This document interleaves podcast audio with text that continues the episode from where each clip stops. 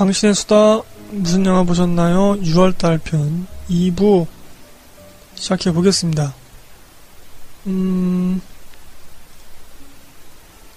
제가 항상 먼저 여러분들 주신 아, 댓글들을 모으는 작업을 먼저 하겠죠, 제가. 뭐, 저희 영화 블로그에 있는 것들은 이제 모으기 편한데, 어, 트위터 쪽이나 각종 댓글란에 있는 그런 감상 글들은 이제 모으기가 좀 힘들어서 시간이 좀 오래 걸리거든요. 그거를 이제 모은 다음에 어, 그 글을 다듬죠. 좀 더 읽기 편하고 또 청취하실 때 명확하게 그 인지하실 수 있도록 그렇게 편집을 좀 하고 또 그 댓글들을 순서를 배열하죠. 비교 감상이 할 수 있는가, 비교 감상할 거리가 있는가 없는가 이런 것들도 체크하고 이렇게 여러 번 작업을 하면서 여러분들 댓글을 이렇게 읽어보잖아요, 제가. 아, 근데 이번 달에 제가 컨디션이 굉장히 안 좋고 또 방송을 마음대로 이렇게 할 수 없다는 것에 조금 어, 기분이 더 울적해졌는데 여러분도 댓글 읽으면서 정말 깔깔대고 웃었습니다. 너무 재밌게 써주신 분들이 많아서 또 어, 공감 가는 그런 댓글들도 많아서 어, 이렇게 재밌는 댓글들을 제가 좀 역동적으로 신나게 읽어드려야 되는데 힘이 없네요 제가 양해 부탁드리고요 자 2부도 제 댓글로 한번 시작해 보겠습니다 6월 19일날 제가 써놨네요 웰컴 미스터 맥도날드 감상했습니다. 97년 일본 작품입니다. 제가 어렸을 때 이 작품의 위명은 익히 듣고 있었고 가끔 생각났지만 보지를 못하다가 이번에야 봤습니다. 생각보다 일본 특유의 그 호들갑 떠는 정서가 적어서 괜찮게 봤습니다. 내용은 다들 아시겠지만 생방송 라디오 드라마를 찍으면서 작가, 방송국 관계자, 성우, 이들의 그 권력 관계로 인해서 발생하는 해프닝을 담고 있죠. 핵심은 생방송인데요. 생방송 중에서 이런 해프닝이 발생한다는 것에 어떤 그런 쪼는 맛이 있는 거죠. 아, 각본이 계속 수정되면서 이 영화 상에서 라디오 드라마의 각본이 계속 수정되면서 우왕좌왕 좌충우돌 그런 모습이 나오지만 저는 이 하나의 프로그램을 만들기 위해서 벌어지는 사투 뭐 그런 내용으로 봤습니다. 어떻게 보면은 아, 저희 방송 같은 경우는 이제 제가 혼자 하기 때문에 뭐 사투까지는 아니겠지만 뭐 다른 방송 같은 경우 두 명, 세 명이 모여서 그렇게 팟캐스트 하시는 분들 같은 경우는 시간 맞추기도 쉽지 않을 것 같고 그분들은 편집하는 것도 쉽지 않을 것 같은데 음, 팟캐스트 생각도 좀 났고요. 여하튼 이 영화는 이 사투를 꽤 유쾌하게 보여주면서도 방송에서 일어나는 권력 관계의 주요 문제들을 소홀히 다루지 않고 전부 짚어내는 디테일도 있었습니다. 비교적 제한된 공간에서 영화는 전개되는데 끊임없이 해프닝이 발생하기 때문에 아, 지루할 틈은 없었네요.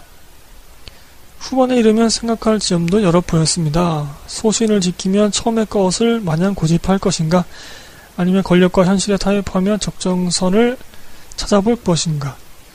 또는 초심을 잃지 않고 제대로 된 무언가를 만들기 위해 이 고난을 참을 것인가? 등등. 어, 주부로서 어, 드라마 공모에 당첨되어 이번에 데뷔하는 작가 역을 맡은 중견 배우 스즈키 쿄카가 나오는데 이 배우를 참 좋아합니다 저는. 이 배우의 옛날 영화들 좀 보고 싶은데 도통 찾을 길이 없더라고요. 요즘에 그 아야세 하루카와 이미지가 비슷하지만 좀 더좀 좀 풍성한 느낌이랄까? 좀 포근한 느낌? 예전에 그 사토라레라는 또 일본 영화가 있어요 거기서 이 분을 처음 봤었는데 참 좋더라고요 느낌이 어, 일본 영화 사토라, 사토라레도 꼭 한번 녹음해 싶습니다, 저는. 크게 빵빵 터지는 개그는 없지만 시시각각 긴장감을 놓지 못하는 유쾌한 소동극이라고 제가 써놨네요. 아, 일본 영화 중에서도 참 재밌는 영화가 많이 있죠. 그지만 제가 항상 말씀드리지만 그 일본 특유의 그 호들갑 떨고 약간 일본식 감상주의라고 저는 표현을 하는데 쓸데없는 걸로 질질 짜고 놀래고 뭐 이런 것들 그런 것들만 좀 음, 감수하신다면 꽤 재밌게 보실 수 있는 영화도 있죠. 자, 그 다음에 제가 소녀 봤습니다. 어, VOD 1200원이고요. 2013년 작품. 어, 평론가 준하님이 좋은 평을 해준 걸 기억하고 있어서 얼마 전에 봤는데 저는 실망이었습니다. 어쩌면 기대한 장르가 달라서인지도 모르겠네요. 저는 공포나 호러를 기대했는데 스릴러 성장물이었습니다. 박시우, 김윤혜, 김윤혜 씨가 주인공이고요. 얼마 전에 개봉했던 경성학교에서 뛰어난 연기를 보여줬다고 알려진 박소담 양이 나오기도 합니다. 30분, 40분이 되어서야 이야기가 전개되고 소개되고요. 그 전까지는 분위기 형성에 주력합니다. 정말 지루했고요. 시골로 전학 온 서울 남학생이 시골 여학생에게 신경이 쓰이고 그녀를 둘러싼 해괴, 해괴한 소문은 그녀에게 더 관심을 갖게 만들죠. 결국은 소문에 관한 영화입니다. 근데 별 재미없고요. 무섭지도 않고요. 감정이입도 되지 않았습니다. 이걸 보면서 불신지옥이 얼마나 뛰어난 데뷔작인지 알겠습니다. 알겠더군요. 불신지옥은 제가 ER 코너로 아 원래는 다음 주에 올리려고 했는데 뭐 또 어떻게 될지 모르겠네요. 하여튼 불신지옥 정말 이 영화에 비하면 대단히 뛰어난 영화다. 건축학개론을 만든 감독의 데뷔작인데 불신지옥이 그런 느낌 들었습니다. 제가 본 소녀 좀 실망했고요. 자, 은밀한 유혹 영화 비교 감상 해보겠습니다. 제가 먼저 쓰죠. 제가 엄청나게 많이 깠습니다. 아, 읽어드리죠. 21일 날 썼네요. 벌써 VOD가 떴군요. 흥행 참패인데 납득이 갑니다. 제가 애정하는 임수정과 유연석이 주연입니다. 헛웃음을 그칠 수 없는 영화. 어, 왓챠라는 영화 앱 페이지에 이런 누리꾼 평이 있더군요. 얼마나 어색한 영화냐면 박철민 코스염마저 어색함. 아, 어떻게 이렇게 신통방통한 한 줄평을 쓸 수 있을까? 아, 정말 대단하다. 이 얼마나 정확한 평입니까? 정말 어이가 없는 영화였습니다. 이야기는 참 전형적입니다. 그러나 전형성도 영화적 재미, 재미와 아, 관객의 공감을 얻는다면 감성이 큰 문제는 되지 않죠. 근데 문제는 이 영화는 관객과 따로 논다는 겁니다. 일단 눈에 띄는 건 배우들의 연기입니다. 애정하는 배우 임수정의 연기에 상당히 실망했습니다. 그녀 커리어에 있어서 최악의 연기라고 생각합니다. 소설의 원작이라 인물들의 아, 대사 톤이 문어체라서 연기가 그 모양이다 라는 평가도 있던데 아니요 저는 동의하지 못하겠고요 그런 평가에 대사가 문어체든 오징어체든 그걸 살리는 건 전적으로 배우 몫입니다 영화 속에서 임수정 뿐만 아니라 뭐 다른 주연 유연석도 그렇지만 영화 속에서 임수정은 연기하는 모습이 보입니다.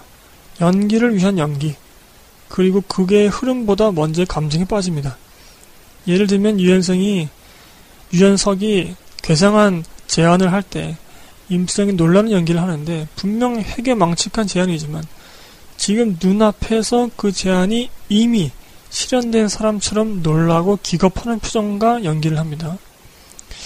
배우가 극, 전, 극 전반에 있어서 감정 배분과 감정 공부를 게을리 한 게 아닌가. 근데 또 인터뷰를 보면은 이 영화를 통해서 또 많이 배웠다고 하고.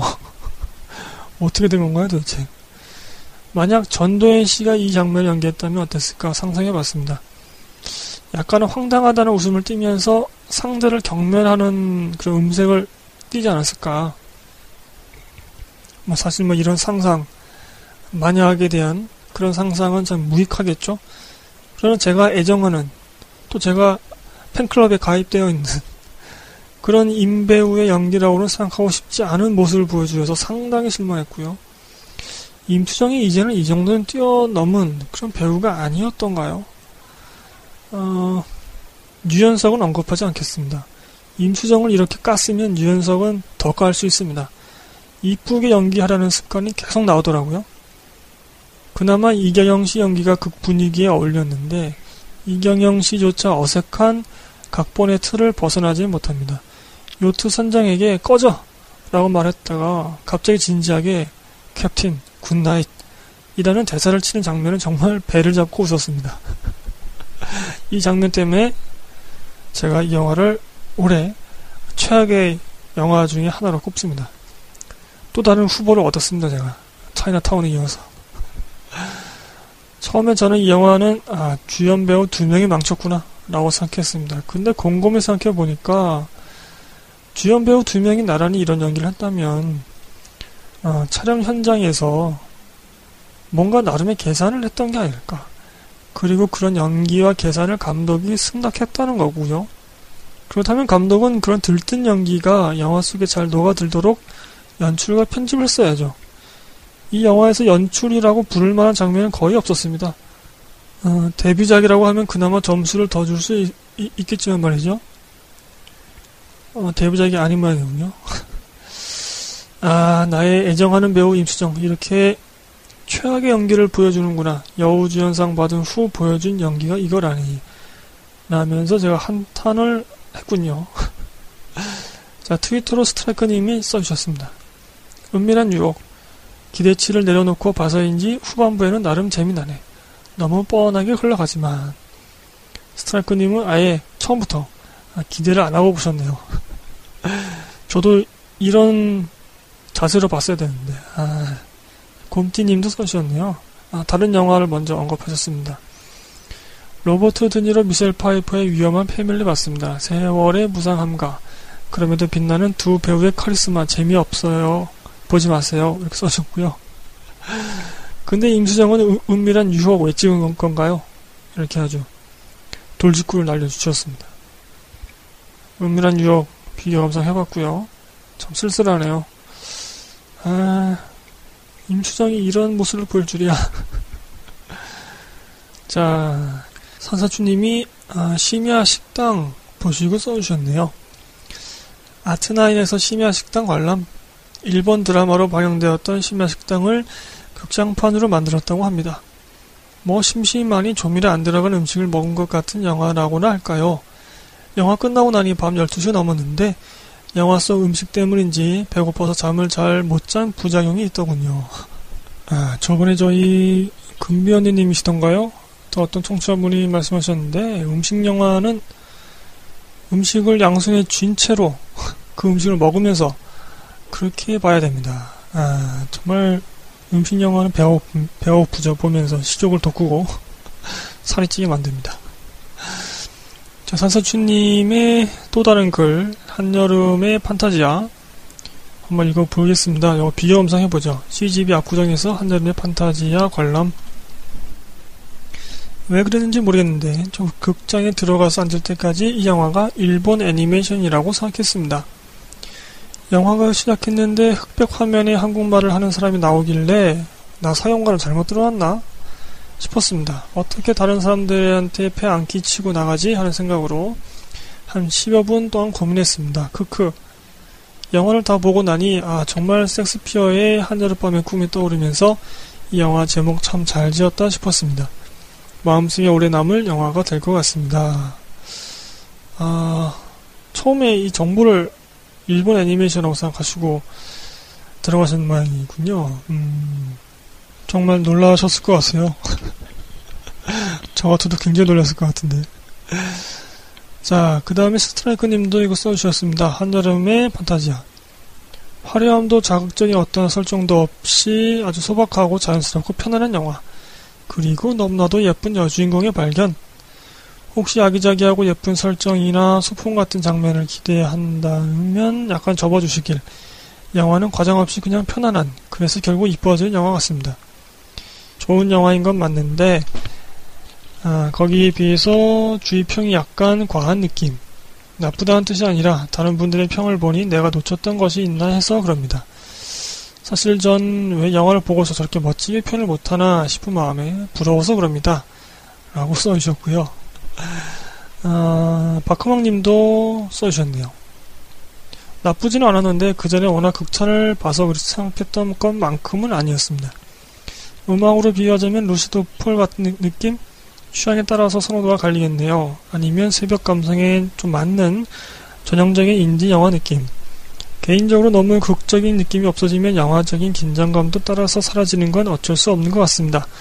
그렇다고 다큐멘터리만큼의 현실감이 있는 것도 아니고 후반에 즉흥 연기하는 부분은 자연스럽고 좋았던 것 같습니다. 비퍼 선라이즈의 느낌도 있고 연두님도 써주셨네요. 한여름에 판타지아 보러 왔습니다. 강신의 수다를 통해서 좋은 영화 정보를 얻게 돼서 감사하고 뿌듯합니다. 아, 제가 더 감사하죠. 저희 블로그나 저희 아, 트위터 쪽에 항상 관심을 두고 계시다는 그런 증거이기 때문에 아, 정말 감사드립니다, 연주님. 이 영화에 대한 정보를 접하고서 딱 떠오른 영화가 있어요. 배창호 감독의 여행. 세 편의 옴니버스인데 따뜻하고 인간적이고 낭만이 있고 매우 좋았습니다. 한여름의 판타지아도 그렇지 않을까 기대가 됩니다. 라고 써주셨고요. 어, 이 영화 보신 다음에 또 남겨주셨네요. 가뭄에 단비 내리듯이 마음이 촉촉하고 따스하다. 영화 좋다. 인디스페이스가 서울 극장으로 옮김. 고전 영화 상영관 시네마테크도 서울 극장으로 옮겼고 대중영화, 독립영화, 고전 영화가 하나로 통합돼서 참 좋다. 이렇게 써주셨습니다. 네 분의 어, 평가가 대체적으로는 이 영화에 좋은 말씀들을 해주시는 것 같습니다. 어, 한여름의 판타지아. 저도 꼭 나중에 한번 보고 싶네요. 비교 감상 해봤고요. 그 다음 작품은 제가 6월 25일날 컨트롤러 보고 써놨습니다. SF 로맨스물이고요. 맷 데이먼과 에밀리 블런트의 주연입니다. 클라이막스와 결말이 정말 꽝이지만 메시지나 나머지 부분의 전개는 참 좋았습니다. 뭔가 녹음하고 싶어지게 만들더군요. 에밀리 블런트가 참 매력적인 여성으로 나옵니다. 맷 데이먼 형한테 이제 어, fuck you를 날리죠. 가운데 손가락을 들고서. 근데 그 모습이 참 매력적으로 느, 느껴지더라고요. 아, 컨트롤러였고요. 제가 글쎄요, 이거 녹음할 수 있을까요? 음, 녹음한다면 한 가을쯤에 이게 SF 로맨스 물이기 때문에 요거를 SF물로 보면 상당히 좀 좀 그렇고요. 그리고 또 이야기의 중심을 맞춰서 보면은 정말 실망합니다. 근데 그냥 두 주인 두 여자 남자 주인공의 로맨스물로 보면 뭐 괜찮게 볼 수 있는 부분도 있고요. 제가 본 컨트롤러였고요. 아, 앞서 6월달 개봉작 중에서 아, 최고 흥행을 했고 현재까지 그리고 스크린도 6월달에 가장 많이 가져갔었던 그 영화 주라기 월드 비교 감상해보죠. 숨길 오빠님의 댓글부터 읽어드리겠습니다. 주라기 월드는 3D로 보려고 했는데 야, 실수로 그냥 2D로 보고 왔습니다. 사실 주라기 공원 시리즈를 안 봐서 별로 보고 싶지 않았지만 2014년 제일 인상 깊었던 영화 가디언즈 오브 갤럭시의 주인공 아, 크리스 프랫이 주인공이라고 해서 보고 왔습니다. 그냥 저냥 어린애들 보는 오락 영화로는 충분히 보인 충분해 보이는데 다만 아쉬운 건 여자 비서를 굳이 죽여야 했나 싶어요. 어, 분노의 도리도리님께서도 트위터로 주라기 월드 엉망진창인 이야기를 스펙터클로 메웠다는 점에서 전형적인 헐리우드 블록버스터 막판 육중한 공룡들의 충돌이 주는 쾌감은 확실하다.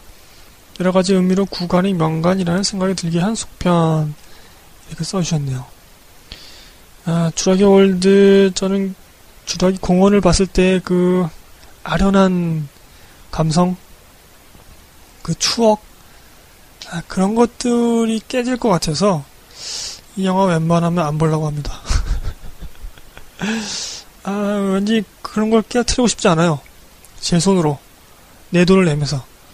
아, 정말 어떤 영화는 정말 리메이크 했으면 좋겠다. 혹은 속편에 나왔으면 좋겠다 하는 영화도 있지만, 어떤 영화는 야 이건 좀 건들지 말아라. 제발 나의 추억을 깨뜨리지 말아다오. 이런 영화도 있잖아요. 아, 주라기 공원도 저희는 그런 것 같습니다. 여러분들에게도 아, 한 작품쯤은 그런 영화가 있지 않을까 싶은데요. 음. 뭐 주라기 월드 아, 흥행했으니까요. 비교 감상 해봤고요. 아, 또 화제의 영화였죠. 소수 의견 2년여 만에 개봉하게 됐는데 비교 감상해보겠습니다. 많은 분들이 보셨네요. 순길 오빠님 소수 의견은 특별히 인상 깊은 장면을 찾지 못했네요. 그냥 흔한 법정 영화, 법정 영화 정도로 보입니다. 용산 참사를 다룬 영화는 좀 더 정치적인 장면을 넣었으면 했는데 아쉽고요. 그리고 제목은 소수 의견인데 왜 제목이 소수 의견인지 영화상에서 이해가 좀안안 가는 부분도 있네요. 아, 스트라이크님. 소수 의견 일단 재밌네요. 배우들 연기도 좋고 익숙한 법정 영화의 공식을 따라가지만 무거운 주제를 풀어가기에는 이렇게 가는 게 맞는 듯 하고요. 지루하지도 않고 그러나 보고 나면 씁쓸한 건 어쩔 수 없네요. 마지막 증인석에서 장관과 피고인석의 이경영을 잡은 장면에서 진짜 저도 모르게 먹먹하더군요. 하여튼 재미나고 잘 만든 상업 영화입니다. 연주님도 써주셨네요. 소수 의견 14살 아들하고 어제 봤는데 현재 진행 중인 사건인데 하는 마음이었고 아들한테 어렵고 재미없지 라고 했더니 어렵지는 않았던 아네요. 크크 이렇게 남겨주셨고요. 어, 패닝님이 블로그에 또 써주셨네요. 6월 30날 아, 마지막 날 써주셨네요. 안녕하세요. 별거 없으신지요? 6월 끝자락은 제가 장식할 것 같네요. 트위터에서는 짤막짤막하게 느낌들만 이야기했는데 막상 풀어서 블로그에 쓰라고 하니 잘 안 써지네요. 산사주님은 아트나인을 많이 가시는데 저는 가려고만 하면 이상하게도 개봉하는 관이 얼마 없어서 보고 싶은 영화를 보는데 매번 애를 먹습니다. 상영관 확보에 있어서 메가박스 층이 조금 불친절하달까요? 주말에 보고 싶은 게 있는데도 시간대가 다양하지가 않아서 매번 실패합니다. 소수 의견 관람 개인적으로 가장 아쉽게 느껴진다면 사건을 조밀하게 담아내지 못하는 데 있습니다. 사건의 본질인 국가의 잘못, 왜 제대로 된 진압의 절차를 밟지 않았고 그렇다면 그 뒤에 어떤 흑막이 있었는지 그래서 살인사건이 정당방위라는 건지 그리하여 국가가 잘못한 건 없는지 등등을 제대로 풀어내지는 못한 듯합니다. 때문에 법정 안에서의 얻어지는 긴장감이나 카타르시스 등의 오락적인 느낌은 상대적으로 약하고 법정 밖에서 압박을 받는 국선 2년차 변호사의 고군분투만 보다 나오는 느낌입니다. 한마디로 정리하자면 음, 사회 고발을 담은 영화 중에서 영화 부당거래에서 의뢰인까지 생각나지만 그래도 부러진 화살 쪽에 더 가까운 것 같습니다. 이렇게 써주셨습니다. 아, 우리 청취자분들 의견이 조금 갈리는군요. 음, 순길 오빠님과 패닝님은 조금 더 어, 사회 비판적인 혹은 이 사건의 본질 뭐 이런 것들을 조금 얘기해 줬으면 좋겠다 그런 말씀이셨던 것 같습니다. 음, 소수 의견 이 네 분 순길 오빠님, 스트라이크님, 연두님, 패닝님 네 분의 비교 감상 해 보았고요. 자, 패닝님의 글을 읽어 드린 김에 계속해서 한번 읽어 드리죠. 어, 극비수사 패닝님께서 보시고 써주셨는데요. 요거 비교 감상 해 보죠. 저희가 얼마 전에 녹음을 했었죠. 제가 아주 어, 재미나게 봤던 영화인데요. 패닝님 글부터 읽어드리죠. 극비 수사 관람. 이 영화는 일단 형사와 점술가의 만남이라는 점이 굉장히 독특하고 흥미롭습니다. 과학적이면 논리적으로 접근하는 형사가 초자연적인 현상을 설명하는 점술가와 만나 사건을 해결하라고 하니까요. 이처럼 논리와 비논리가 만났을 때 코웃음이 나오지만 그 모든 것이 실제 사건을 재구성했다는 처음 그 자막을 상기시킨다면 고개가 끄덕여집니다. 살인의 추억에서 박두만이 점술가의 말을 믿고 범인 몽타주를 그리려 했던 장면도 시대상을 고려해 본다면 충분히 그럴싸해 보입니다. 실제로 굿을 치기도 했었죠. 결국 이 영화는 반전의 의심을 자아낸다거나 눈부신 파트너십을 발휘해서 사건을 해결하는 식의 성격을 띠고 있지는 않습니다. 사건의 해결이나 긴장감도 여타 다른 수사극에 비해서는 약할지도 모릅니다. 극적으로 과장할 수 있음에도 어, 가족이로 따뜻하게 감싼 영화를 보고 나니 감독의 시선과 배려도 느껴지고요. 이제 감독의 이력에서 영화 친구는 잊어도 될 것 같습니다. 강신혜님과 블로그 들어오시는 모든 분들 건강하시고 여름 잘 나시길 바랍니다. 7월에 기대하고 있는 감독들의 영화가 쏟아지니 다음 달에 또 글 쓰러 올게요. 라고 아, 요것도 6월 마지막 날에 쓰신 것 같습니다. 감사드리고요. 자, 트위터로 어, 스트라이크님 극비수사. 사람 냄새 가득한 그런 영화. 곽경택 살아있네. 크크. 농땡이 친 보람이 있네. 아, 농땡이 치고 보셨나요? 힘 쫙 뺀 김윤성 연기는 정말 갑이구나. 영화 결말도 너무 좋고 오랜만에 한국 영화 보고 엄지 척합니다. 영화 아주 재밌나요? 시간 되면 보세요. 맞습니다. 정말 사람 냄새가 나는 영화죠. 사학 햄플님 6월 19일날 써주셨네요. 극비수사. 나름대로 스릴 있는 killing time 영화. 김윤석 배우의 집중력은 여전히 최고였고 도사와 형사의 조합도 신선. 다만 서울 토박이인 나는 사투리가 적응이 안 되어 몇몇 대사를 알아듣지 못하겠더라. 아 이거는 그거죠. 제가 방송편에서도 말씀드렸지만 그 사학햄톨님께서 아, 자책하실 필요가 없습니다. 자기 탓을 할 필요도 없고 우리도 관객 탓을 할 필요 없어요. 요거는 영화 만드는 사람 잘못입니다. 녹음 잘 안 됐어요. 잘 안 들려요. 뭐 사투리가 한국말인지 외국말인지 구분이 안 될 정도로 잘 안 들리니까 아예 그 정도로 어, 동시 녹음인가? 뭐 그게 잘 안 됐고요. 그걸 좀 아, 파악했으면 나중에 후시 녹음이라도 좀 했어야지. 그것조차 안 했으니까요. 영화 만든 사람 잘못입니다. 계속 읽어드리죠. 그리고 영화 속 기성세대들의 세대들의 타협과 관행이 현재 세월호 참사를 빚어낸 것이라는 생각이 드는 건 어쩔 수 없었다. 시작은 작지만 끝에는 누구도 책임질 수 없을 만큼 끔찍한 이라고 써주셨네요. 자, 그리고 머리의 꽃님께서도 6월 29일 날 써주셨는데요. 오랜만에 다시 들렀습니다. 위에 강신혜님 댓글 중에 불신지옥이 뛰어난 영화라는데 공감합니다. 아마 한국 공포 영화 중에 손꼽히는 영화 몇 편 중 하나일 것 같습니다. 소수 의견을 보려고 계획하고 있었는데 위 댓글들 보고 약간은 망설여집니다. 극비 수사 관람 곽경태 감독은 늘 부산을 배경으로 영화를 찍네요. 이 영화 역시 부산 배경이고요. 곽경태 감독의 연출은 늘 조금은 아쉽습니다. 2% 부족한 연출력이랄까요? 그래서 더욱 영화 친구 이후 만들어진 영화들에 대한 평이 좋지 않습니다만 그래도 극비수사는 가장 나은 것 같습니다. 2% 부족은 어쩔 수 없고요. 영화 보는 내내 서린의 추억을 떠올렸고 서린의 추억이 얼마나 잘 만든 영화인지 새삼 느꼈습니다. 극비수사는 시종일관 속도감 있게 전개되는 수사극인데 아, killing time용으로 보시면 좋을 것 같습니다. 이렇게 써주셨습니다. 음, 극비수사 비교 감상 해봤고요. 뭐 전체적으로 어, killing time으로는 어, 괜찮은 편 그리고 어, 곽경택 감독 커리어에 있어서 음, 한 점을 또 찍을 것 같다 그런 말씀드리셨고요. 자 머리꽃님의 댓글 계속 읽어드리죠. 아, 개를 훔치는 완벽한 방법 보시고 써주셨네요.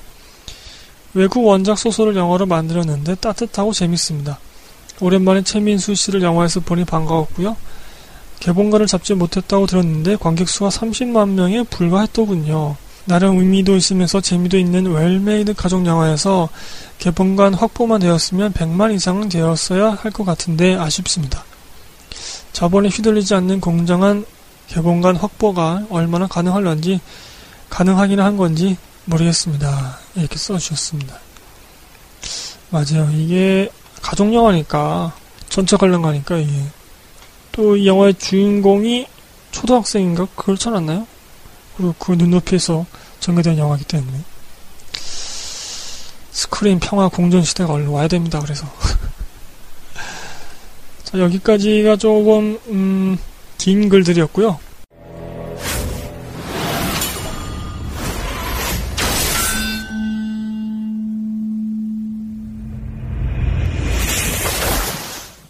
이후부터는 트위터에 있는 것들만 읽어드리겠습니다. 트위터에 아주 많은 어, 글들이 있어서 요거 다 읽는 것도 시간이 꽤 오래 걸릴 것 같습니다. 스트라이크님 글부터 먼저 읽어볼까요?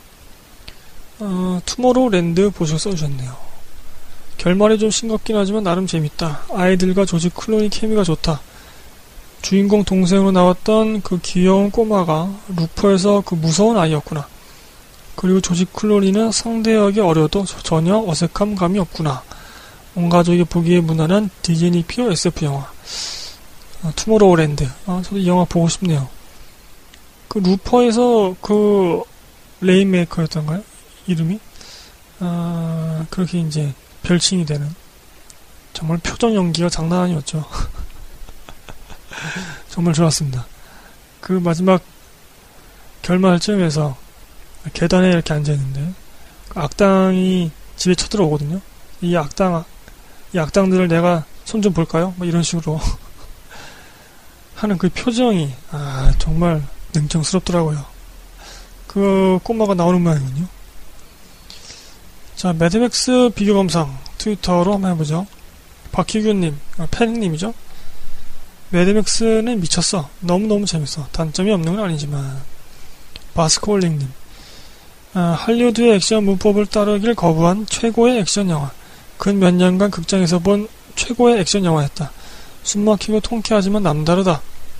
박크망님, 아, 영화 매드맥스를 보았습니다. 평론가들이 너무 추천하길래 사실 걱정하고 봤는데 일반적인 상업 영화로는 물론 영화 안에서의 현대 사회의 모순들이 적절히 담겨 있어서 이야기거리로도 풍부할 뿐만 아니라 지향해야 할 담론이라던가 그런 부분에서도 충분히 설득력 있게 메시지를 전달한 것 같습니다. 개인적으로 놀라운 부분은 사람마다 의견이 달리겠, 갈리겠지만 미국은 가장 영화를 잘 만드는 나라임에도 불구하고 과거에 비해서 계속 진보된 수준의 영화들이 나온다는 것 같습니다. 그만큼 경쟁이 치열해서 그런 거 아닐까요? 시장이 넓은, 넓은 만큼 많은 제작비가 투여되고 또 그 제작비를 얻으려면은 높은 수준의 관객들의 눈높이에 또 맞춰야 되니까 그래서 더더욱 대중성도 갖추면서 혁신적인 영화들을 보여주려고 하는 것 같아요. 음, 계속 읽어드리죠. 지금의 한국 영화는 기술적인 건 언제나 부족했지만 작품 자체만의 퀄리티도 이제, 이제는 너무 벌어지고 있는 게 아닌가 하는 생각도 들었습니다. 한국에는 독식을 하잖아요. 몇몇 배급사, 제작사들이 대규모, 어, 큰 제작비의 영화를 독식을 하고 있으니까 그들의 상식 안에서만 계속 영화가 만들어지고 있는 거죠. 혁신하지 못하고. 곰띠님은 매드맥스 2탄을 보셨네요. 잠깐 보다 왔는데요. 멜 깁슨은 리썰 웨폰이 최고죠. 랜섬, 컨스피러시, 브레이브 하트 정도 기억나네요. 악역을 한 적도 별로 없는 것 같습니다. 이렇게 써주셨네요. 아, 리썰 웨폰 좋죠. 똘끼가 충만한 영화죠. 자, 그 다음에 슬프다님께서 들개 보셨네요, 영화. 와, 이거 독립영화 맞나? 몰입도나 연기나 완성도나 good, good, good 이렇게 써주셨네요. 그 KBS에서 독립영화관 6월 2일날 그때 한번 나왔던 것 같습니다. 들깨가. 이거 VOD 좀 빨리 나왔으면 좋겠는데 VOD 나와야지 제가 녹음할 텐데 아쉽네요. 저도 이거 굉장히 인상적으로 봤죠. 아, 변유한 씨가 나오는 그 영화죠. 아, 극장영화님께서도 어, 써주셨네요. 불안한 외출. 이게 줄거리가 이렇습니다. 10년의 수배 생활과 5년의 감옥 생활을 한 전 범청학년 의장 윤기진 씨에게 허락된 1년의 자유, 출소의 자유를 만끽하는 것도 잠시 그는 국가보안법 위반 혐의로 기소돼서 또다시 재판 결과를 걱정해야 하는 신세다라고 써 있더라고요. 포털에. 아, 극장영화님 이 영화 보시고 써주셨네요. 두 개의 문, 다이빙벨에 이어 우리 인생과 역사에 있어 부끄러움인 동시에 소소히 웃으며 추억할 수 있는 날이 오, 속히 오길 기대하며 지지하는 작품. 김영삼 정부 이후 현재까지의 시간에 엄마와 아빠를 동시에 같이 할 수 있는 시간이 2년 남짓이었던 두 딸에 대한 애틋함이 뭉클하다. 영상이 담겨지기 시작했을 시점에 1위 다큐가 되리라고 예상치도 못했을 한 운동가의 한 남자의 한 남편의 아빠의 이야기가 시대적인 후퇴를 경험하는 우리에게 시사하는 바에 대해 그리고 무리한 개봉을 준비하는 그 마음을 헤아려 보자. 이렇게 좀 아, 안타까운 그런 마음에 또 글을 써주셨습니다. 6월 달에 아, 저희 청취자 곰띠님께서 많이 써주셨는데요. 곰띠님이 써주신 것을 한번 묶어서 한꺼번에 소개드리겠습니다. 어, 마이클 클레이튼 봤다고 써주셨네요. 조지 클루니 언제 봐도 근사한데 얼굴이 연기에 장애가 된다고 봐요. 그만큼 멋있다는 거죠. 제가 열중해서 보고 있는데 와이프가 어 신발하고 커피 뺏기는 아저씨잖아 하더군요. CF에 이제 그런 CF 나오죠. 아내는 영화 연예인의 완벽 무관심한 분입니다. 아, 틸다 스윈트는 역시 최고입니다. 그리고 장황년 보셨네요. 제가 싫어했던 연배우를 다시 보게 해준 영화입니다. 염장하죠? 이 영화 분석한 글도 여러 읽었고 감독의 설명 그리고 연기자들의 캐릭터 해석도 들었는데요. 단순한 제기는 너무 어렵습니다. 아예 모르겠어요. 며칠 전에 조용한 가족을 잠깐 봤는데 10년 백수 내공 김지훈 감독님의 가공할 신곡이 느껴지더군요. 아, 김지훈 감독님도 참 장르 영화를 정말 재밌게 잘 만드시죠.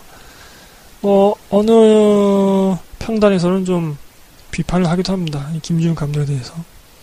음, 뭐 메시지가 없다거나 이야기가 좀 부실하지 않느냐 그런 영화를 하는데 그걸 뛰어넘는 장르적인 완성도, 장르적인 재미를 만들어내는 감독이라고 저는 생각합니다. 한국에서 보기 드물게 장르 영화에 대해서 믿을 만한 그런 감독이라고 생각하고요.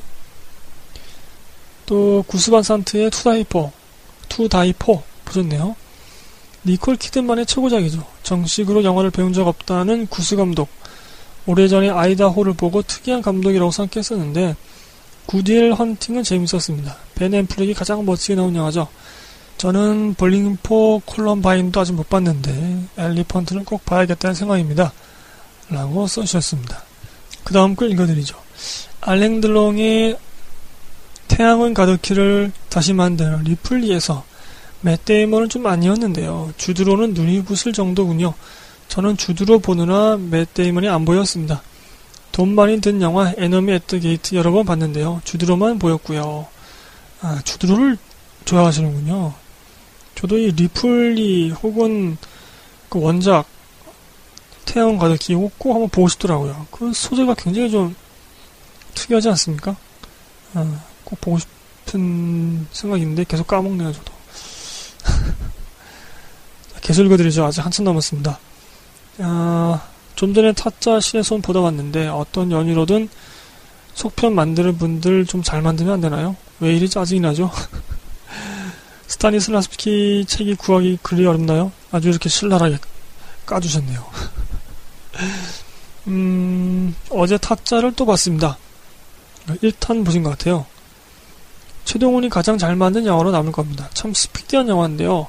고강렬과 아귀가 너무 잘, 잘했네요. 아, 조승우는 전혀 작아 보이지 않고 백윤식이 극 전체를 끌고 갑니다. 속편에 나온 여배우들을 보니 김혜수가 이 영화에선 참 잘했다는 생각이 듭니다. 제가 이 글을 보고 느낀 게, 그 타짜 1편에서 백윤식이 그, 영화 결말, 그러니까 후반부에서는 안 나오잖아요? 그럼에도 불구하고 조승우를 통해서 백윤식의 그림자가 느껴진단 말이죠.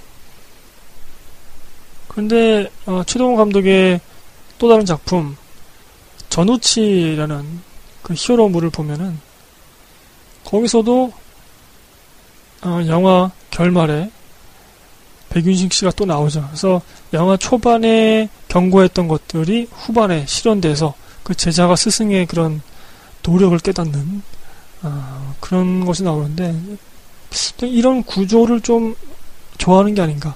어떤 스승의 어떤 큰 아우라 이런 것을 좀 반영하는 걸 좋아하는 게 아닌가 이 감독이 좀 그런 생각이 들더라고요. 암살이라는 최신작이 나오는데 아, 제가 그거 보고 녹음을 또 하겠습니다. 음, 6월 15일 날 이렇게 써주셨네요. 롬 라이너의 버킷리스트를 봤습니다. 10개 말, 아, 별 10개 만점에 별 5점 정도. 어퓨 굿맨을 만든 감독이라네요. 강신혜님의 버킷리스트는 뭘까요? 정말 궁금하네요. 저는 아내와 세계 일주, 좋은 영화 한, 한 편, 음반 한 장 만들기입니다. 이렇게 써주셨습니다. 아, 저는 정말 한번 생각을 해봤습니다. 아, 죽기 전에 뭘 해야 될까? 뭘 하고 싶은가? 음,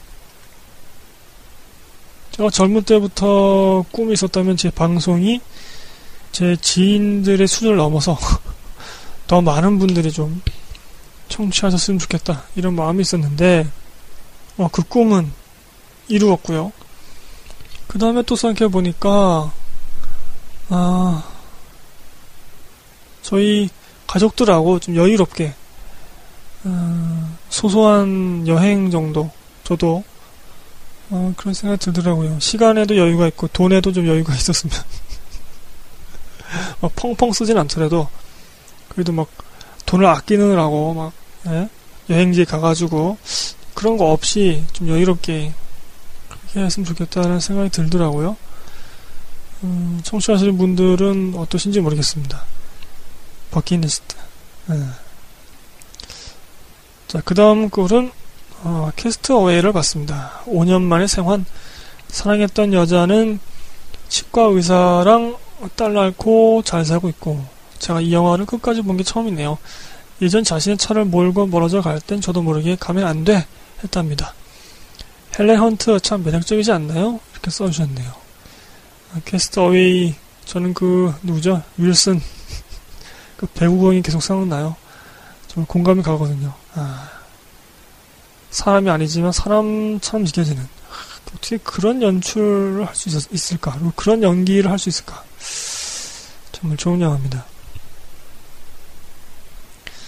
어벤져스 봤습니다. 1탄 그 보신 것 같아요. 어떠한 느낌도 없더군요. 아, 비율 좋은 이민기와 이태임 주연의 황제를 위하여 봤습니다. 반쯤 보다가 껐어요. 그리고 중을 고렸죠. 졌다. 이민기 주연작을 4편 정도 봤습니다. 구세어라 금수나에서의 이민기와 뭐가 달라졌는지 모르겠습니다. 이태임은 그냥 승부심이란 말이 자꾸 생각나더군요. 아쉬운데요. 아, 아, 저희 청취자분 중에서 어벤져스 팬이 계시는데, 아, 이 내용을 들으시면 굉장히 화를 내실 것 같은데요. 재밌네요. 자, 이보다 더 좋을 순 없다를 봤습니다. 잭 니콜슨과 헬렌 헌트, 그렉 키니어가 호연하네요. 매번 끝까지 보게 되고 빵집이 내 주위에는 없다는 걸 알게 되는 진짜 좋은 영화. 오랫동안 잭 니콜슨은 제게 포스트맨은 배를 두 번 울린다와 뻐꾸기 둥지 위로 날아간 새로 강하게 새겨져 있는데 이 영화로 많이 변했습니다. 이렇게 또 써주셨네요. 어, 이분이 그 알츠하이머인가 뭐 그런 걸로 이제 연기를 안 하신다로 제가 알고 있는데 대본을 이제 외우지 못한다 그러죠. 음, 정확한 소식인가 모르겠네요. 잭 니콜슨의 영화 중에서 저도 몇 편 안 봤는데요. 정말 재미없는 영화인데, 아, 이, 이, 배우가 연기하면 몰입해서 보게 되는. 아, 정말 그런, 그런 배우 같아요. 음, 이 배우의 연기를 동시대에 본 분들은 얼마나 행복했을까. 그런 생각도 듭니다. 자, 그 다음 글. 본 레거시 봤습니다. 본 시리즈의 4탄이죠. 슈프리머시. 이거는 2탄이고, 아이덴티티 1탄, 얼티메이텀 3탄이죠. 레거시 순서로 봤는데요. 아이덴티티가 제일 낫네요. 제레미 레너는 참 쉽네요. 에드워드 노튼과 레이첼 와이즈는 왜 이런 영화 찍죠? 맷 데이먼이 시리즈 다시 맡겠죠? 라고 써주셨네요. 아, 모르죠. 뭐, 어떻게 될지. 제가 아, 다른 영화로 알고 있는지 정확하게 기억이 안 나는데, 맷 데이먼이 어떤 감독하고 사이가 굉장히 안 좋은 걸로 알고 있어요. 그래서, 아, 이 본 시리즈였나? 하여튼, 속편을 찍을까 말까 막, 한다는 그런 얘기를, 그런 소문을 들은 것 같습니다. 어떻게 될지 모르죠. 자, 여기까지 곰띠님. 글을 한번 뭉뚱그려서 한꺼번에 말씀드려 보았고요. 사학햄털님 6월 24일날 써주셨네요. 가장 따뜻한 색 블루 보는 내내 주인공의 절친 심정 그만큼 아델은 내가 좋아하는 부류의 사람이었기에 그래서 진짜 안타까웠고 너무 상처받지 말라고 위로하고 싶었다. 아델처럼 신비로움을 간직한 사람에게 끌린다. 어쩌면 내가 너무 뻔한 사람이라 동경하는 것일 수도. 그래서 영화에서나 현실에서나 이런 사람들 보면 사족을 못 쓰고 자세히 관찰한다. 관찰한다. 못된 버릇인 줄 알면서도 어쩔 수 없다. 나에겐 없는 부분이라. 영화가 3시간이라 시겁했지만 3시간, 3시간이나 되나요? 말을 더듬을 수밖에 없네요, 제가. 그것 빼고는 거의 모든 것이 마음에 들었다. 보고 나서 왠지 모르게 샘솟는 용기와 당당함 때문에 끝나고 나서도 여운이 기분 좋게 남고 있다. 어, 연평예전 비교 감상해 보겠습니다. 6월 24일날 스트라이커님이 어, 세세하게 써주셨네요. 실화가 주는 먹먹함이 있고 보고 나면 숙연해지는 마음도 든다. 그러나 솔직히 영화는 너무 못 만들었다. 지루하고 장면 툭툭 끊기고 음악도 처음부터 너무 과잉스럽고 권해드리고 싶지는 않음. 딱히 숙골스러운 부분이나 이런 건 없습니다. 다만 영화서 영화에서 고문관 빌스물이 나오는 사람 이름이 김태중인데 실존 인물이라면 할 말 없지만 가상이라면 조금 의도가 보이는 것 같기도 하고 영화 약간 논란이 있었죠. 어, 가상 인물인데 김태중 그 대통령 이름하고 비슷하잖아요. 김대중. 어, 그래서 좀 일부러 이렇게 한 거 아니냐, 뭐, 그러한 좀 의혹이 좀 있었습니다.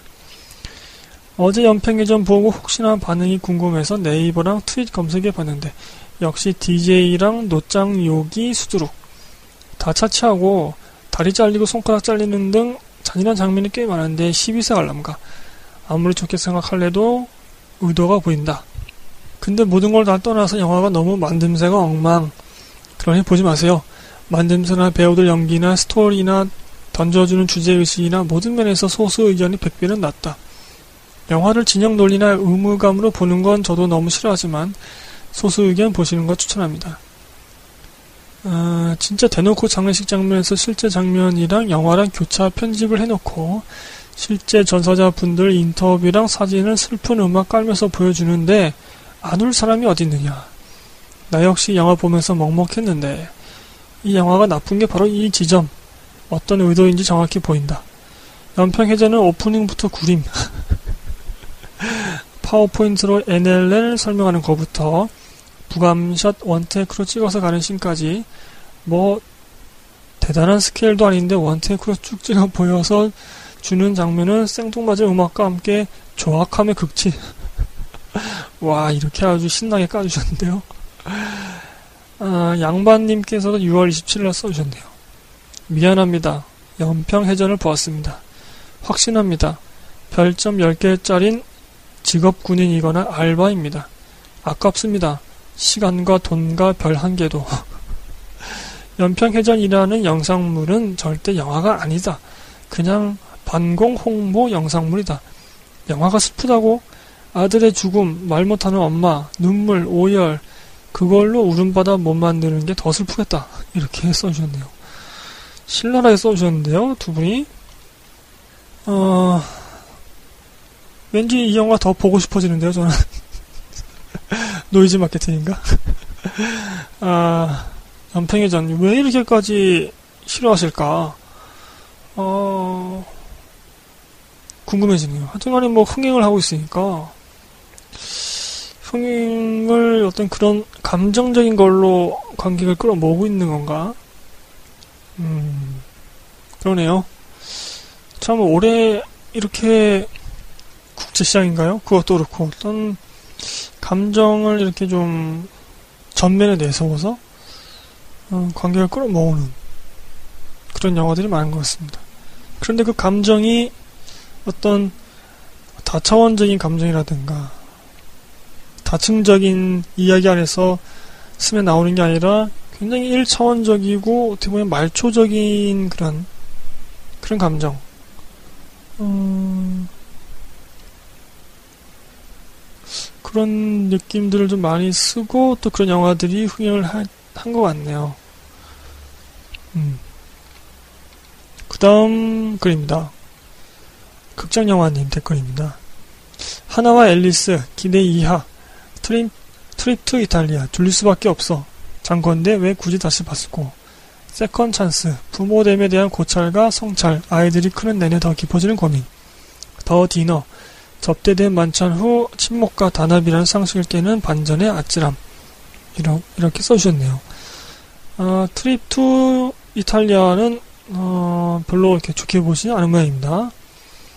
저희 앞서서는 좀 좋은 평가들이 있었는데 경장영화님은 뭐 그렇게 좋게 보시지 않은 것 같고 하나와 앨리스가 애니메이션으로 나왔었잖아요. 그걸 보신 모양입니다. 근데 아, 기대 이하라고 써주셨네요.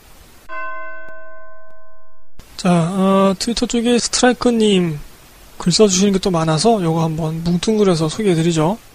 6월 14일 리틀 포레스트 힐링이 필요하신 분들에게 추천합니다. 아름다운 풍경, 보기에도 만나 보이는 작업자정의 웰빙 음식, 그리고 그 중심에 있는 사람 사는 이야기.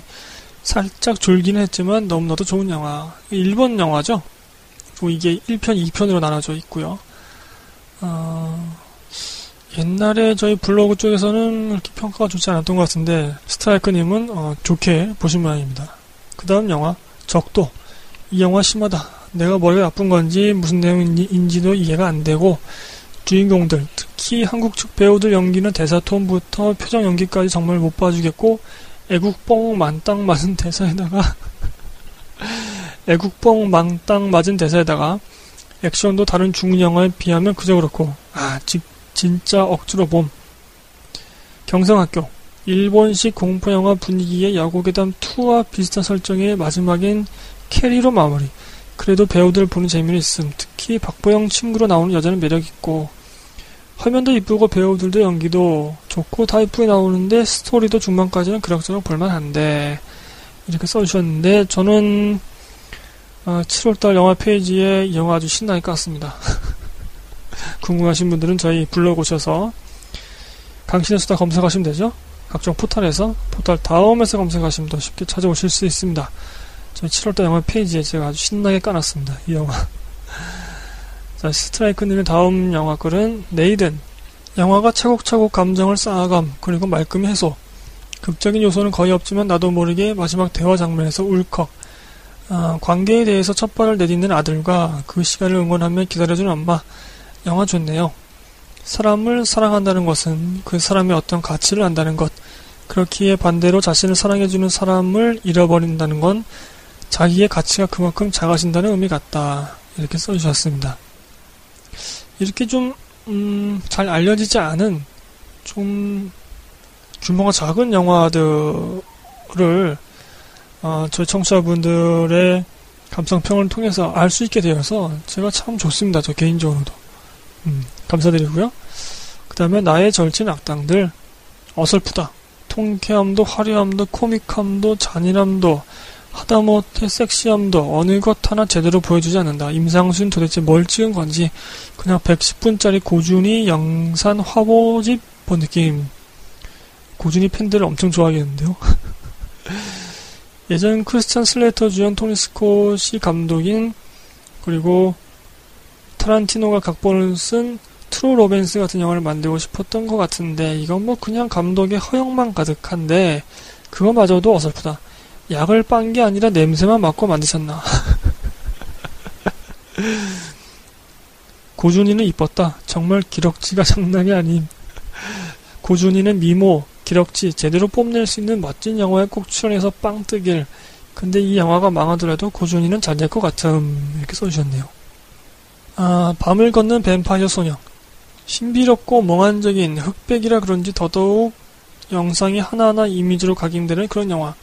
소지섭 씨가 투자한 영화라고 하네요. 음악 또한 굉장히 몽환적이라서 하여튼 재미있다 없다 등등의 보통의 영화를 얘기할 때 쓰는 말투로는 말로는 표현이 안 되는 전 이런 영화를 처음 봐서 그런지 특이한 경험이었습니다. 이렇게 써주셨는데요. 뭔가 좀 압도된 그런 느낌이네요. 스트라이크님이 6월 21일 날 영화 봄을 보고 써주셨습니다. 너무나도 예쁘고 아름다운 화면, 그 화면에 잘 맞는 좋은 OST, 그리고 먹먹하고 담담히 흘러가는 줄거리. 이유영이란 배우가 간신해서 봤던 그 배우라는 게 놀랍기만 하다. 김사영의 마지막 씬에서는 나도 눈물 찔끔. 어제 집에서 뒹굴다가 우연히 본 영화. 보고 나서 이런, 이런저런 생각할 거리도 던져주는 어느 것 하나 빠지지 않고 참 좋은 영화. 생각지도 않은 좋은 선물 받은 것 같은 느낌이라고 써주셨습니다. 아, 이거 써주신 거 생각, 읽으니까 한 가지 말씀드릴 게 있는데, 이걸 자랑인데요. 그 맥스무비라는 맥스무비가 맞나? 그 사이트가 있잖아요. 그리고 그 맥스무비에서 이제 잡지를 발행하고 있거든요. 영화 잡지를. 거기에 7월 달 후에 아, 저희 강신의 수다가 소개가 되었습니다. 물론 저희 팟캐스트만 소개된 건 아닙니다. 그 프리랜서로 하시는 어떤 분이 그 팟빵 영화 카테고리 안에서 구독자 수가 이제 상위권에 있는 그 영화 팟캐스트 제작자분들에게 부탁을 해서 어, 여행을 갔을 때 보기 좋은 영화 추천하는 영화 뭐 그렇게 미션을 주셔가지고 거기에 참여를 했습니다. 그때 제가 추천했던 영화가 이 영화 봄입니다. 원래는 월터의 상상은 현실이 된다를 추천하려고 했는데 다른 팟캐스트에서 그걸 했다고 해가지고 그냥 제가 바꿨습니다. 봄으로. 뭐 어떡하겠어요. 힘이 없는 팟캐스트가 바꿔야지. 어, 사실은 거기서 이제 봄 얘기는 거의 안 하고 저희 곰띠님이 말씀해 주셨던 옛날에 그 사연을 제가 곰띠님의 허락을 받고 그 맥스무비 그쪽에다가 어, 이 보험을 소개하면서 약간 더 붙였습니다. 어... 네, 여기까지입니다. 자랑이었고요. 저희 강신의 수다가 이렇게 어떤 외부 매체에 정식으로 알려진 적은 처음이라서 아, 참 신기했습니다. 이게 어떻게 저희한테까지 기회가 왔을까 싶기도 하고 다른 분들이 다 연락처가 없었는지 아, 그러네요. 사실은 이게 조금 더 설명을 해드리자면 이게 아, 저희의 그 빈약함이 좀 드러나지만 그 프리랜서 그분이 말씀하시기로는 그 팟빵 영화 카테고리에 그 구독자 수를 기준으로 해서 상위권에 있는 영화 팟캐스트에 이제 부탁을 했다고 했고 그 중에 강신의 수다가 포함되었다라고 되어 있습니다. 근데 그거 허수입니다. 실제로 그렇게 안 돼요. 어, 제가 그걸 정확하게 기억하고 있는데 사실은 두 자리 숫자였는데 갑자기 어, 느 순간에 늘어나 있더라고요. 그리고 그때부터 숫자가 늘지도 않고 줄어들지도 않고 물론 요즘엔 조금씩 늘긴 하지만 갑자기 이렇게 늘어날 수가 없잖아요. 이건 허수라고 저는 확신합니다. 왜냐면 팟빵 쪽으로 저희 다운로드 숫자가 두 자리 숫자가 안 나와요. 진짜 궁상 맞죠? 아, 정말 안타까운 일이긴 하지만 좀 그렇습니다. 이게 뭐 실제니까 그러니까 그 구독자 수는 허수였고 그 허수에 그 맥스무비의 프리랜서 기자분이 낚인 거죠. 그 덕에 저희가 이제 매체에 알려지게 된 거고 하여튼 그렇습니다. 갑자기 그게 생각나네요. 음, 저희 청취자분들이 저희 방송의 실체를 조금 더 아시게 되었네요. 팟빵 쪽으로는 두 자리 숫자가 안 나오는 그런 방송인데 아, 좀 감사드립니다, 여러분. 이런 이런 방송을 청취해 주셔서 음. 분발해야죠.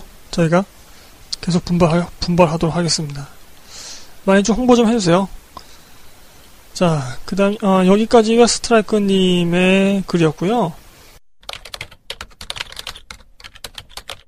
마음님, 트위터로 마음님의 글들을 쭉 읽어드리면서 2부 마치도록 하죠. 6월 13일에 이렇게 써주셨네요. IPTV 올레TV로 영화 스틸 앨리스를 보다 주인공이 콜롬비아대 교수님이신데 아드님도 의대, 따님도 법대, 남편분도 뭔가 전문인 같고 근데 슬픈 일은 감독님 중 한 분이 영화 촬영 중에 루에릭 병으로 돌아가셨다고. 아, 실제로 이런 일이 있었나 보죠? 어, 주부 입장에서 볼 때는 앨리스가 병을 짊어지고 고군분투하는 것처럼 보여져서 안쓰러웠다. 이럴 때는 직업을 가진 그녀들이 안쓰럽다. 직장 생활하랴, 가정 생활하랴 힘들었을 것 같다. 치매가 조기에 오면 유전자 검사를 한다는 것은 영화를 보며 얻게 된 새로운 지식. 채널 CGV에서 평소에 보고 싶었던 영화 안녕 헤이즈를 방영. 이 영화도 봄. 죽을 병에 걸렸더라도 살아있다는 건 건강한 사람들과 똑같은 것 같다. 덕분에 암스테르담 구형도 실컷 하고 둘 주인공이 어린 나이라도 죽음 앞에서 참 담담하고 용감했다. 일본 영화 새 구두를 사야 해를 보다. 아, 파리의 아름다운 풍경과 두 커플의 사랑 이야기. 일본 사람들이 아니면 절대 못 만들 것 같은 영화. 아, 이게 파리를 배경으로 나오나 보죠? 일본 영화인데? 어. 그 다음 영화는, 어, 퍼지를 보셨다고 써주셨네요. 퍼지를 보다. 작은 나라 에스토니아가 러시아에 점령당한 때의 일을 다루고 있다. 이 에스, 에스토니아가 그 러시아 바로 옆에 붙어 있고요. 핀란드 밑에 있더라고요. 지도상 보니까 제가 확인해 봤습니다. 검색을 해봤죠. 거친 역사 속에서 한 남자를 지키고 싶었던 한 여인의 슬픈 일대기. 이적주의자들의 감추어진 사연, 한국에서는 추방이라는 제목의 소설로 출간된 바 있다고 한다. 핀란드 여행이 쉬워진 요즘 에스토니아를 방문하는 한국인 관광객 수도 증가하였다고 하는데 영화의 처음 장면과 마지막 장면이 같다. 그러나 영화를 보면 기구한 사연을 알고 마지막 장면을 볼 때는 가슴이 너무 아팠다. 내부 수리로 닫았던 도서관도 7월이면 개봉, 개방되니 소피 옥사넷의 소설 추방도 읽어보고 싶다. 러시아의 지배를 받았던 작은 나라 에스토니아는 지금 독립을 이루었고 인터넷, 전화, 스카이프 등으로 IT 강국으로 유명하다고 한다. 이렇게 써주셨네요. 어, 이 퍼지라는 영화, 어, 뭔가 좀 이 서사적인 그것이 좀 강조된 영화가 아닐까 싶은데요. 제가 또 이런 영화를 좋아하니까 관심이 가는데요. 자, 마지막 걸 읽어드리겠습니다. 아, 더 레이븐을 보다. 미국 소설가죠. 에드가 알렌 포우에게 에너벨 리라는 사랑하는 아내가 있었고, 그녀의 죽음 이후 그의 나이가 젊었으므로 아마도 가상의 인물인 듯한 또 다른 여성 에밀리와 그의 죽음에 관한 역시 가상의 이야기. 영화를 보고 두 연인을 묶어주었던 에드가 알란 포우의 시를 찾아보았다. 영화가 잔인한 장면을 포함하고 있으나 결말이 찜찜한 편은 아니었기에 혼자서 볼 수 있었던 것 같다. 그나저나 에너벨의 이 시 정말 멋지다. 아, 제가 이 시를 좀 읽어드리겠습니다. 그 끝부분만 좀 읽어드릴게요. 다 읽어드리긴 좀 그렇고. 길더라고요, 상당히. 끝부분이 이렇게 나옵니다. 그로해서 하늘의 천사들도 바다 밑에 웅크린 악마들도 아름다운 에나벨리의 영혼으로부터 내 영혼을 갈라놓을 수는 없었습니다. 그렇기에 달빛이 비칠 때면 아름다운 에나벨리의 꿈을 꾸게 되고 별집이 떠오를 때 나는 아름다운 에나벨리의 눈동자를 느낍니다. 하여 나는 밤새도록 내 사랑 내 사랑 내 생명 내 신부 곁에 눕노니 거기 바닷가 무덤 안에 물결 치는 바닷가 그녀의 무덤 곁에 이렇게 되어 있네요. 제가 이거를 검색해서 찾아본 거기 때문에 아 마음님이 링크 거신 그 주소로 가서 봤군요 참. 아.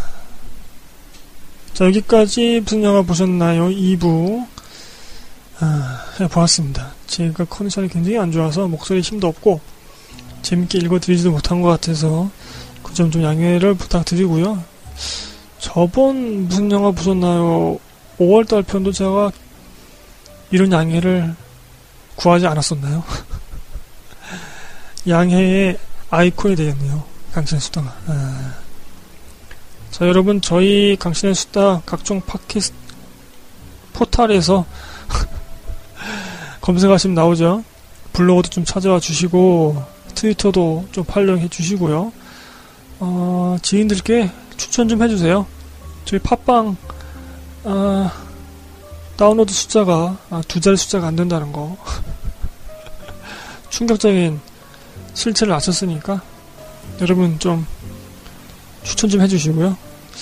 요즘 그 안드로이드 폰이 그 해킹된다는 그런 뉴스가 나와서 굉장히 좀 충격적인데 아 그러네요. 저는 아, 피처폰을 써가지고 이렇게 뭐 무섭진 않은데 여러분 뭐 조심하시기 바라고요. 아무거나 막 보시지 마시고 스마트폰으로 저희 방송 많이 청취해 주세요. 그 대신에 자 저는 그러면 다음 주에는 아, 자 컨디션이 올라오면은 아, 영화편을 하고요. 그렇지 않으면 ER 코너 아, 불신지옥 한번 업데이트 하겠습니다.